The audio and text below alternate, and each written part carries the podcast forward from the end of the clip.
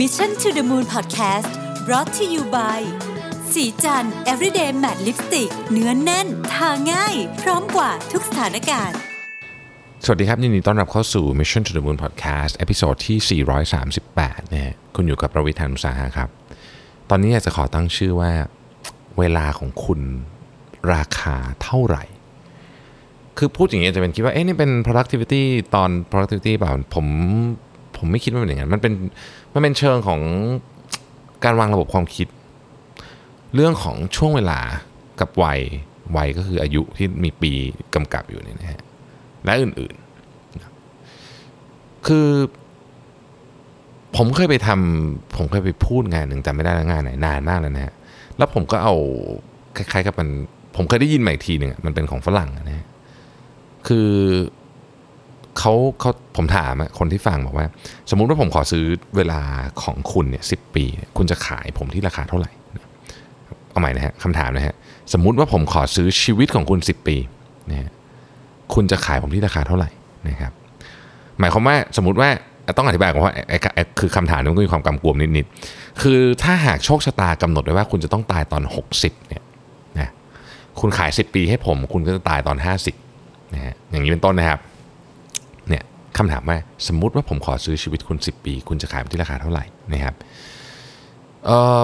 ตอนแรกผมจะบอกกันนะฮะคือห้องใหญ่ๆมีเป็นร้อยร้อยคนผมถามอะสิบล้านนะฮะมีคนยกไหมไม่มีไม่มีใครยกนะฮะอ้าวห้าสิบล้านนะนะฮะก็ไม่มีคนยกนะร้อยล้านนะร้อยล้านก็ยังไม่มีคนยกนะฮะพันล้านนะพันล้านบางทีมีคนยก บางครั้งก็ไม่มีคนยกนะครับคนจะเริ่มมายกจากแถวๆประมาณแบบ ห้าพันล้านหมื่นล้านอะไรแบบนี้นะแถวๆเนี้ยนะครับ เริ่มมีคนยก ผมก็เลยถามว่า แสดงว่าไอ้สิปีของเราเนี่ยมันมีค่ามากๆใช่ไหมพูดง่ายคือหมื่นล้านนี่เราเราส่วนใหญ่คนส่วนใหญ่นึกไม่ออกเงินหมื่นล้านเยอะเยอะขนาดไหน ก็เรียกว่ามีค่าเป็นเกือบจะเป็นอันนันต์ในแง่ของถ้าเกิดเรามันตีค่าเป็นเงินได้นะฮะก็คนส่วนใหญ่ก็พยักหน้าเห็นด้วยนะเออบอกใช่คือจริงๆอะหมื่นล้านนี่ก็ไม่ไม่ขายหรอกนะไม่ขาย แต่ว่า เชื่อไหมว่าในความเป็นจริงแล้วอะเราใช้สิบปีเนี่ยผ่านไปโดยที่เรากับเหมือนกับมันไม่มีค่าอะไรเลย บางสิบปีของเรานะฮะผ่านไปโดยไม่มีค่าอะไรเลย หรืออย่างน้อยที่สุดมันไม่มันไม่ได้มีค่าหมื่นล้านแน่ๆถ้ามันมีค่าหมื่นล้านคุณไม่ใช้มันแบบนั้นแน่ๆคำถามที่ชวนคิดลงไปก็คือว่าทำไมอะเออเวลาเป็นอย่างเงี้ยผมต้องถามว่าเอ้าทำไมอะคุณ หมื่นล้านคุณก็ไม่ขายผมแล้วทำไมตอนที่มันอยู่กับคุณคุณถึงใช้มันแบบสเปซสปะ อันนี้ผมถามตัวเองด้วยนะ คือผมก็ไม่ได้เป็นคนใช้บริหารเวลาเลยดีมากมายเออพอเราพอเราคิดอย่างนี้ปุ๊บเนี่ยนะฮะเราก็จะรู้สึกว่า เออ แล้วสิบปีที่ว่าเนี่ยมันคือสิบปีไหน ถ้าเรากำลังพูดถึงสิบปีสมมติผมบอกสิบปีสามสิบถึงสี่สิบแล้วกันนะในเนี้ยเวลาที่คนที่มีลูกเนี่ย ผมว่านะ ให้คุณมีเงินเท่าไหร่ ตอนคุณแก่กว่านี้เนี่ยบางครั้งเนี่ยคุณคุณอาจจะไม่สามารถที่จะกลับมาซื้อเวลานี้ได้แล้ว แล้วคุณคุณอยากกลับมาซื้อด้วยแต่คุณรู้สึกว่าตอนนั้นเนี่ยทำไมถึงไม่ใช้เรื่องเงินกับเรื่องนี้ ยกตัวอย่างนะวันก่อนผมอ่านสเตตัสใน Facebook ของพี่โจ้ ธนา พี่โจ้ ธนาเขียนเรื่อง time value of money ผมชอบมาก คือไม่ได้มันไม่ได้เป็น time value of money ในเชิงที่เราคุ้นเคยกันก็คือ ก็คือเอาเอาเงินอยู่ข้างหน้าย้อนกลับมา แต่พี่โจ้พูดว่าเนี่ยตอนนี้ลูกพี่โจ้เริ่มโตแล้วนะครับตอนสมัยที่ลูกยังเล็กอยู่เนี่ยอยากพาเขาไปเที่ยวสมมติไปเที่ยวที่ไหนก็แล้วแต่เนี่ยนะครับ รู้สึกว่าเออมันเปลืองเงินก็ไม่พาไป ตอนเนี้ยให้ใช้เงินอีกสิบเท่าอะเพื่อพาไปเนี่ยจะยอมใช้ถ้าย้อนเวลากลับไปได้ เราจะได้ยินประโยชน์แบบนี้ครับ เยอะมากจากคนจำนวนมาก ผมเคยไปนั่งสนทนากับ ผู้ใหญ่ท่านหนึ่ง เป็นผู้ใหญ่มากๆในสังคมเนี่ยท่านก็เล่าให้ผมฟังเรื่องนี้บอกว่าจริง ๆ แล้วเนี่ยสัตว์เนี่ยมันรู้นะมันรู้มันรู้คุณค่าของเวลา เพราะมันคือธรรมชาติ เกิดแก่เจ็บตายเนี่ยมันคือธรรมชาติ การที่เรารู้คุณค่าของเวลาเนี่ยมันทำให้เรา value มันได้ค่อนข้างถูกต้องนะฮะ ต้องเล่าให้ฟังอย่างนี้ว่ามันมีหนังสือหนึ่งชื่อหมาป่านะเนี่ยคอนเซ็ปต์ของหนังสือนี้คือหมาป่าคือคนเขียนเขาไปอยู่แบบมองโกเลียอะไรเงี้ยนะถ้าไม่มีมนุษย์หมาป่าจะครองโลก แล้วหนึ่งในมิติที่ผมอ่านหนังสือเล่มนี้แล้วผมรู้สึกว่าเออมันมันมันมันมันจริงคือหมาป่าเนี่ยเข้าใจเข้าใจค่าของเวลา ผมผมไม่สปอยนะอยากให้ลองไปอ่านดู ประเด็นก็คือ ผมรู้สึกว่าคนจำนวนแมากเนี่ยรวมถึงผมเองในบางครั้งด้วยเนี่ย ไม่เห็นมิตินี้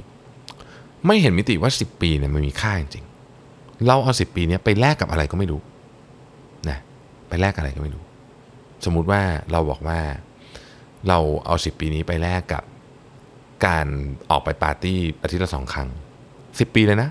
10 ปี ปาร์ตี้อาทิตย์ละสองครั้งก็คือ 7,000 ครั้งพูดง่ายๆคือมันมี 7,000 วันน่ะที่หายไปกับเรื่องนี้ คุณอาจจะบอกว่าคุณได้นู่นได้นี่เยอะแยะมาจากการปาร์ตี้ก็เป็นไปได้ผมก็เป็นคนชอบปาร์ตี้คนหนึ่ง แต่พอลองมาพิจารณาดูจริงๆนะพอเราเริ่มอายุเยอะขึ้นเราจะเริ่มเห็นว่า เราใช้เวลาได้ไม่ดี ถ้าเรายอมรับกับตัวเองจริงเราจะค้นพบว่าเราใช้เวลาได้ไม่ดีนะครับ ดังนั้นเนี่ยมันมันจึงชวนชวนคิดต่อ ว่าแล้วอะไรคือเครื่องมือของการใช้เวลา บางคนจะตอบว่าวินัย ซึ่งผมแน่นไอ้นั่นมันแน่นอนอยู่แล้วนะฮะไอ้เรื่องวินัยเนี่ยไม่ต้องพูดถึงอันนี้ชัวร์อยู่แล้ว ประเด็นที่ผมอยากจะ อยากจะชวนคุยต่อไปนิดนึงคือว่า ผมคิดว่าสิ่งที่ทำให้เราเนี่ยเข้าใจดินามิกของเวลามากขึ้น คือเรารู้ไหมว่าเวลาที่เราใช้อยู่ณปัจจุบันนี้ คือเดี๋ยวนี้ at present moment เนี่ยมันมีค่าพอ กับสิ่งที่เราอยากได้ไหม พูดง่ายก็คือเรากำลังทำสิ่งที่มีค่าพออยู่ไหมนั่นเอง เมื่อคุณตระหนักได้แบบนี้แล้วเนี่ยบางทีคุณจะหยุดถ่าย Facebook นะฮะบางทีคุณจะปิดซีรีส์แล้วคุณจะมานั่งอ่านหนังสือปรัชญาหรืออะไรที่แบบ ผมไม่ได้บอกว่าทุกคนจะต้องทำแบบนี้นะ นี่ผมยกตัวอย่างแบบที่ผมนึกออกเร็วๆเดี๋ยวนี้ นี่ไม่มีสคริปต์นะตอนเนี้ยเพราะฉะนั้นผมคิดว่ามันเป็นมันเป็นความรู้สึกในเชิงที่ต้องบอกว่า อยากให้ทุกคนลองไปคิดดูครับว่า มิติของเวลามันมันไม่ใช่แค่ผ่านไปแล้วกลับมาไม่ได้นะอันนี้เรารู้อยู่แล้ว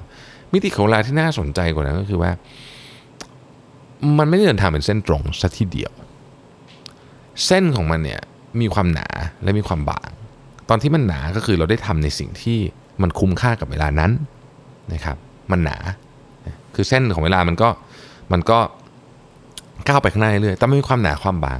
บางก็คือเนี่ยอย่างเงี้ย เล่นมือถือเล่นอะไรเงี้ยคนเราส่วนใหญ่ไม่ค่อยตระหนักอะว่าเราว่าเราว่าเราไม่ได้ใช้ชีวิตที่ณโมเมนต์เนี่ยให้มันดีที่สุด ผมก็เลยคิดว่าถึงเวลาแล้วฮะที่เราต้องมารื้อกันทีละสิบปี มาดูกันเลยว่าสิบปีต่อจากเนี้ยเราจะให้ค่ามันเท่าไหร่ ถ้าเราบอกว่ามันประเมินค่าไม่ได้จริง เราต้องวางแผน 10 ปี 10 years plan ว่าเราจะทำให้เวลาของเราเนี่ยมันประเมินค่าไม่ได้จริง ๆ แบบที่เราไม่ยอมขาย 10 ปีให้กับคนอื่นนั่นแหละขอบคุณที่ติดตาม Mission to the Moon Podcast ครับ สวัสดีครับสัสิ เพราะความสดใสมีได้ทุกวัน